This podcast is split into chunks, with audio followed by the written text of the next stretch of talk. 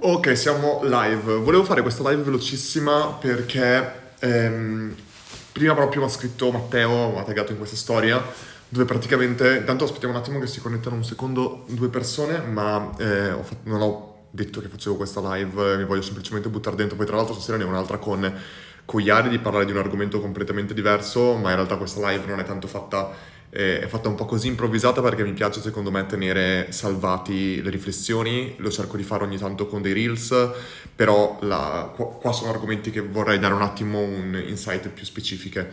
E chiaramente avevo detto, abbiamo già fatto una live, io e Matteo Liotta, dove abbiamo parlato del tema di Gorillas, che è la startup che ti consegna a casa praticamente la spesa in 10 secondi, in 10, secondi, in 10 minuti. Fra, fra ragazzi, non, non, ridiamo perché fra un po' stiamo parlando di questo il target. Cioè, anche prima sembrava 10 minuti, ma chi ha bisogno della spesa di 10, in 10 minuti? E intanto negli ultimi 11 mesi hanno fatto oltre 4.5 milioni di consegne a casa. E perché è interessante tutto questo dal punto di vista non tanto della startup? Ricordatevi che questi qua non sono collaborazioni, non è niente, cioè io i ragazzi di Gorillas li ho apprezzati per la experience che creano nel consegnarti a casa le cose, per il business model in sé, ma qua lo sto analizzando unicamente e puramente dal punto di vista proprio di business model e soprattutto di strategie di crescita. E eh, loro, facciamo un recap, non, non, prendetemi i numeri perfetti, però il, tendenzialmente i numeri che sono stati visti sono questi. Loro hanno lanciato in 11 mesi fa, mi sembra ormai, visto che la live l'abbiamo fatta un eh, mese fa, in questi dieci mesi quello che hanno fatto è stato fare raise, di, ho fatto due round principali, uno non mi ricordo neanche 20 milioni, il secondo 240 e passa milioni e, e poi sono arrivati a fare l'ultimo round pochissimi giorni fa di un miliardo.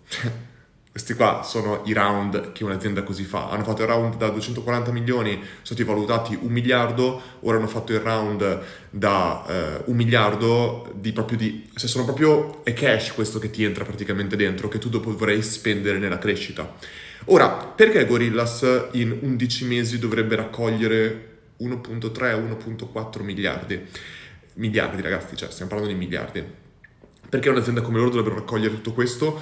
Per la semplice ragione eh, che il loro intero business model, anche se uno potrebbe scambiarlo per un business model online, perché principalmente è dall'online che stanno veicolando il loro servizio e entrando nelle case delle persone, ma è un, in realtà un business principalmente offline. Loro hanno dei costi fissi che invece chi ha un business online non ha. Quindi tutto il discorso dei dark store, cioè l'equivalente di Dark Kitchen per Uber, per Amazon e tutto questo, adesso magari parlo anche di questo, il discorso di Dark Store sono proprio dei luoghi, eh, dei magazzini molto piccoli, centralizzati, capillarizzati all'interno delle grandi città, in questo momento sono in quattro città principali, Milano, Roma, Bergamo e Torino. E uno dirà perché Bergamo e Torino? Perché in realtà rappresentano dei cluster sono delle città con caratteristiche specifiche che se riescono a avere successo in quella città, in Bergamo, hanno magari 20 e 30 città italiane che hanno le stesse identiche caratteristiche che possono poi espandere in quelle altre città. Questo è molto interessante, questo qua è un principio che viene preso dal gaming, dove, ma in gaming in generale, dal, dal, mondo del software, dove prima di lanciare un videogioco o lanciare un software, tu molto spesso, in America principalmente, che è il mercato principale, America e Canada tendenzialmente, comunque Nord America, prima che cosa fanno? Lo testano, lo lanciano in paesi come Australia e Nuova Zelanda perché sono delle rappresentazioni più piccole quel del, del loro mercato principale, America e Canada cioè Stati Uniti e Canada. Quindi cosa fanno? Lo testano là, va benissimo in Australia, eh, possono fare tutti i test, lo replicano, lo, lo, estendono dopo a Stati Uniti e Canada. Quindi stesso discorso qua, loro dicono Roma e Milano le dobbiamo testare, ma sono, Roma e Milano sono due città proprio troppo diverse dal resto delle città italiane. Ma poi abbiamo città come Torino, città come Bergamo che rappresentano tante altre vi rappresento due cluster differenti di città. Probabilmente vicino a Torino ci sarebbe Genova, ci sarebbe Bologna, ci sarebbe Udine. Invece vicino a Bergamo magari città più piccole, che è pieno in Italia di città di quel tipo. Quindi loro testandolo lì possono poi espanderlo in altri luoghi. Ma perché devono testarlo? Perché appunto loro devono aprire offline questi store che hanno circa un raggio di 3 km attorno a loro, perché ricordiamoci che la consegna deve essere fatta in massimo tendenzialmente 10 minuti. Quindi loro dicono io devo aprire praticamente un micro store che è un micro magazzino con un raggio attorno di 3 km. Quindi immaginiamoci una città come Roma che è enorme, se tu la volessi coprire tutta dovresti avere tantissimi store. Per aprire tutti questi store servono soldi, tanti soldi. E se tu pensi che devi fare la stessa cosa in Italia per tutte le città italiane, devi farlo eh, in, eh, in, negli altri paesi che l'hanno aperto, adesso non so gli altri paesi all'estero, ma l'hanno aperto mi sembra in otto stati all'estero, hanno oltre 8.000 dipendenti, insomma numeri impressionanti, tutto questo qua in 11 mesi, hanno bisogno di tanti soldi. Di conseguenza, quello che loro vogliono fare è raccogliere un miliardo, hanno raccolto un miliardo poche ore fa, cioè l'hanno annunciato poche ore fa la notizia, per espandersi. Ma ora, prima di arrivare alla ragione di perché c'è tutta questa fretta, Ora ci arriviamo. Ma prima ancora di capire perché c'è tutta questa fretta, secondo me è importante un secondo parlare del business model. Proprio prima parlavo con Matteo Aliotta, che lui diceva è un business model iper innovativo. E in parte sono d'accordo su questo, perché alla fine dei conti è una cosa che nessun altro aveva fatto. Quindi già per questo è un'innovazione. Però secondo me, soprattutto al giorno d'oggi, stiamo vedendo innovazioni che sono meno innovazioni di qualche anno fa. Che cosa voglio dire con questo? Voglio dire che se pensiamo a Amazon che ha preso il business model di Walmart offline e l'ha replicato online, inizialmente per i libri e poi si è espanso tantissime altre categorie, ecco, in quel caso lì Amazon aveva creato una grande innovazione perché aveva proprio cambiato canale completamente.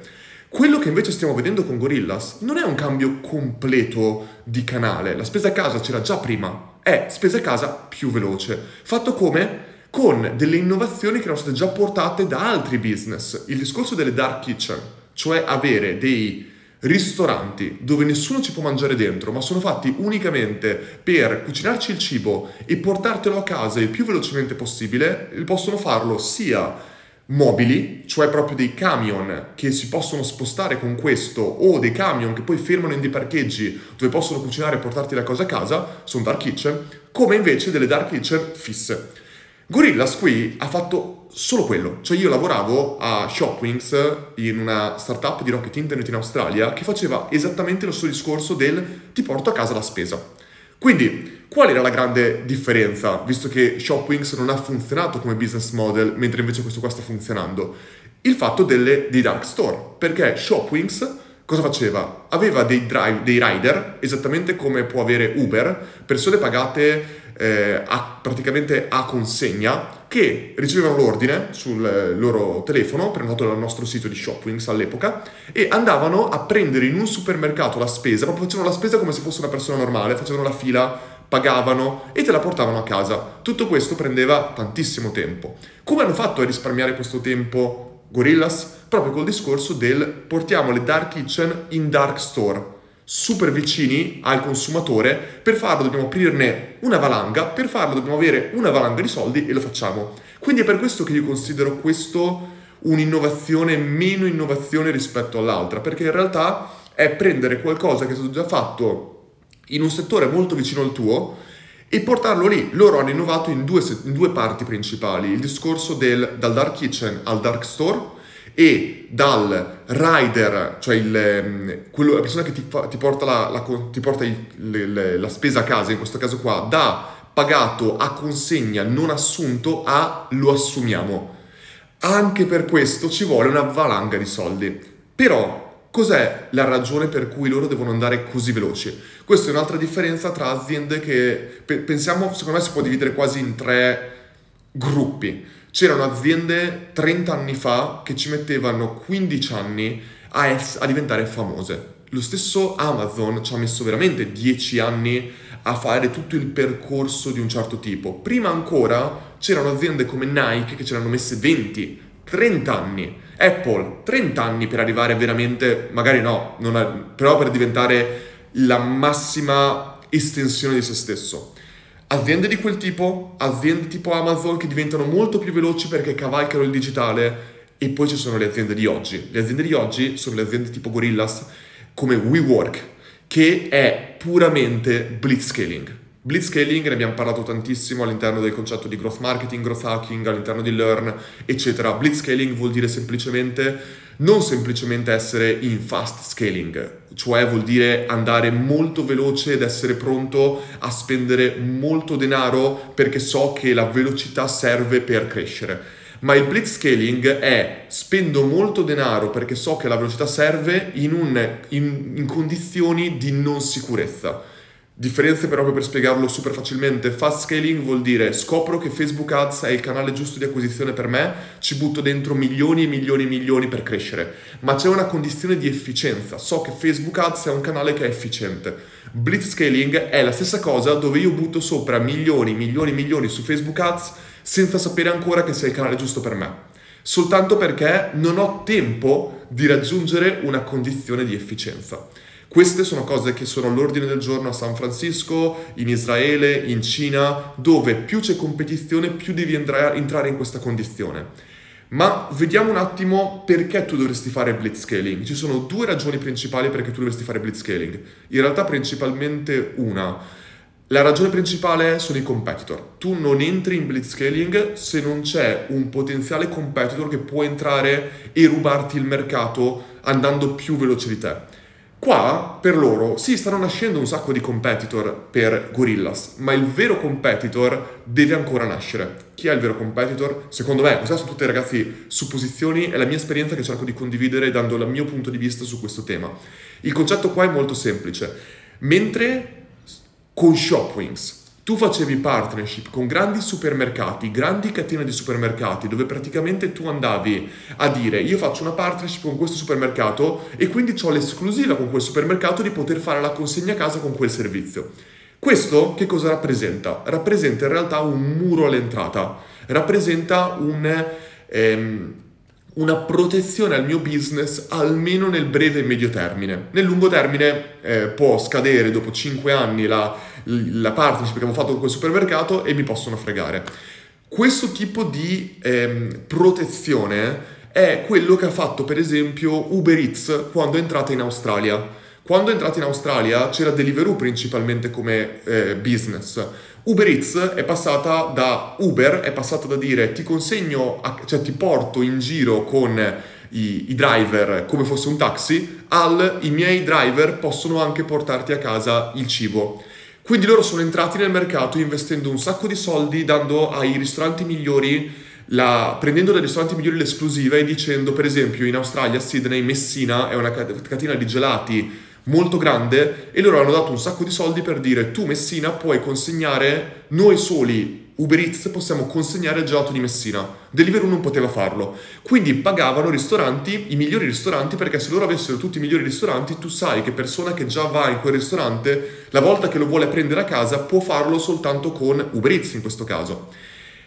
Gorillas, al contrario di Shopwings, non usa i prodotti del supermercato, non può fare questo tipo di partnership, che è la loro forza, è il modo in cui loro ti consegnano a casa in 10 minuti quindi qual è il concetto? Loro dicono noi abbiamo i dark store, abbiamo i nostri prodotti su cui possiamo fare la nostra marginalità, abbiamo i nostri dipendenti, tutto fantastico, ma al tempo stesso la stessa loro forza rappresenta una debolezza nel se- nella parte di protezione del loro business. Perché? Perché chiunque può entrare con 2 miliardi e dire creo altri dark store identici a loro pago altre persone esattamente come loro assumendo i driver e replico in maniera identica il loro business model.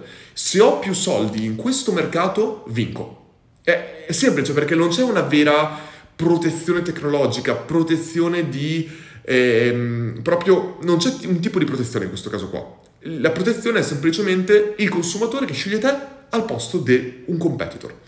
Chi è che potrebbe semplicemente replicare questo business model con la stessa forza economica o maggiore. Amazon, Uber, questo tipo di business, Amazon è famosa per fare questo tipo di cose, può fare queste cose. Di conseguenza qual è il concetto? Perché andare così veloce in 11 mesi? Per questa ragione. Se tu non vai veloce al giorno d'oggi, ti possono mangiare. TikTok è lì oggi solo ed esclusivamente grazie ai finanziamenti che ha avuto, altrimenti sarebbe stata completamente divorata come in parte è stata Snapchat da feature che vengono inserite da Facebook o Instagram o da altri social, Facebook e Instagram che semplicemente ti comprano o ti fanno una battaglia addosso mostruosa. Quindi TikTok è sopravvissuta grazie ai finanziamenti cinesi enormi In questo caso loro uguale, dicono chi è stra- stranamente il più grande finanziatore di loro, Rocket Internet, che ha appena finanziato, è diventato il lead investor in questo ultimo round da un miliardo. Rocket, stessa struttura identica. Loro dicono: Noi siamo, siamo, stati i migliori al mondo nel clonare business, ma sappiamo bene quanto è pericoloso essere clonati. E qua Gorillaz sta mettendo un muro economico all'essere clonata. Ora l'unico modo che gli unici veri competitor, ci sono altri competitor, ma l'unico veri competitor che possono entrare e buttare via quello che loro hanno fatto in 11 mesi potenzialmente sono Amazon, Uber, aziende che entrano con non un miliardo, non due miliardi, ma che entrano con 5 miliardi o semplicemente usano quei miliardi per comprare Gorillaz. Ma la velocità con cui loro sono andati in questi mesi è dettata principalmente dalla prevenzione di, secondo me, mia, mia opinione, prevenire l'entrata di potenziali competitor che entrano e prendono il mercato. Voleva essere una live super veloce semplicemente per tenere questo concetto, magari c'è già l'ultima live se la guardate, secondo me anticipava molto questo altro round e quest'altra live potrebbe, quelle cose che sto dicendo potrebbero anticipare molto secondo me quello che potrebbe succedere. E la cosa bella è che non dobbiamo aspettare vent'anni per vederlo perché qua questo tipo di aziende vanno a una velocità tale che si può parlare che fra due mesi ci sarà un'altra live dove prendo un altro punto di vista su questo argomento, ma secondo me è super interessante come stanno approntando il mercato, è super interessante che noi in Italia possiamo vedere comunque una metodologia di blitzscaling, anche se non è un'azienda nata in Italia, ci sono altre realtà italiane che lo stanno usando, ma parliamo di numeri completamente diversi. Cioè, qua stiamo parlando di numeri del tipo se ottengo 10 milioni di investimento in Italia è un miracolo, là stiamo parlando di un miliardo di investimenti al terzo round, che è tantissima roba. Quindi niente, volevo semplicemente eh, condividere questo, la trovate comunque salvata questa live, la trasformerò probabilmente anche in un podcast e noi ci vediamo stasera per la live sul deficit d'attenzione, come comunicare, come convertire in un mondo sempre più in scarsità d'attenzione, scarcity urgency, le solite lebri di Cialdini. Ci vediamo stasera nella live con Not Just Analytics. Buona pomeriggio a tutti quanti.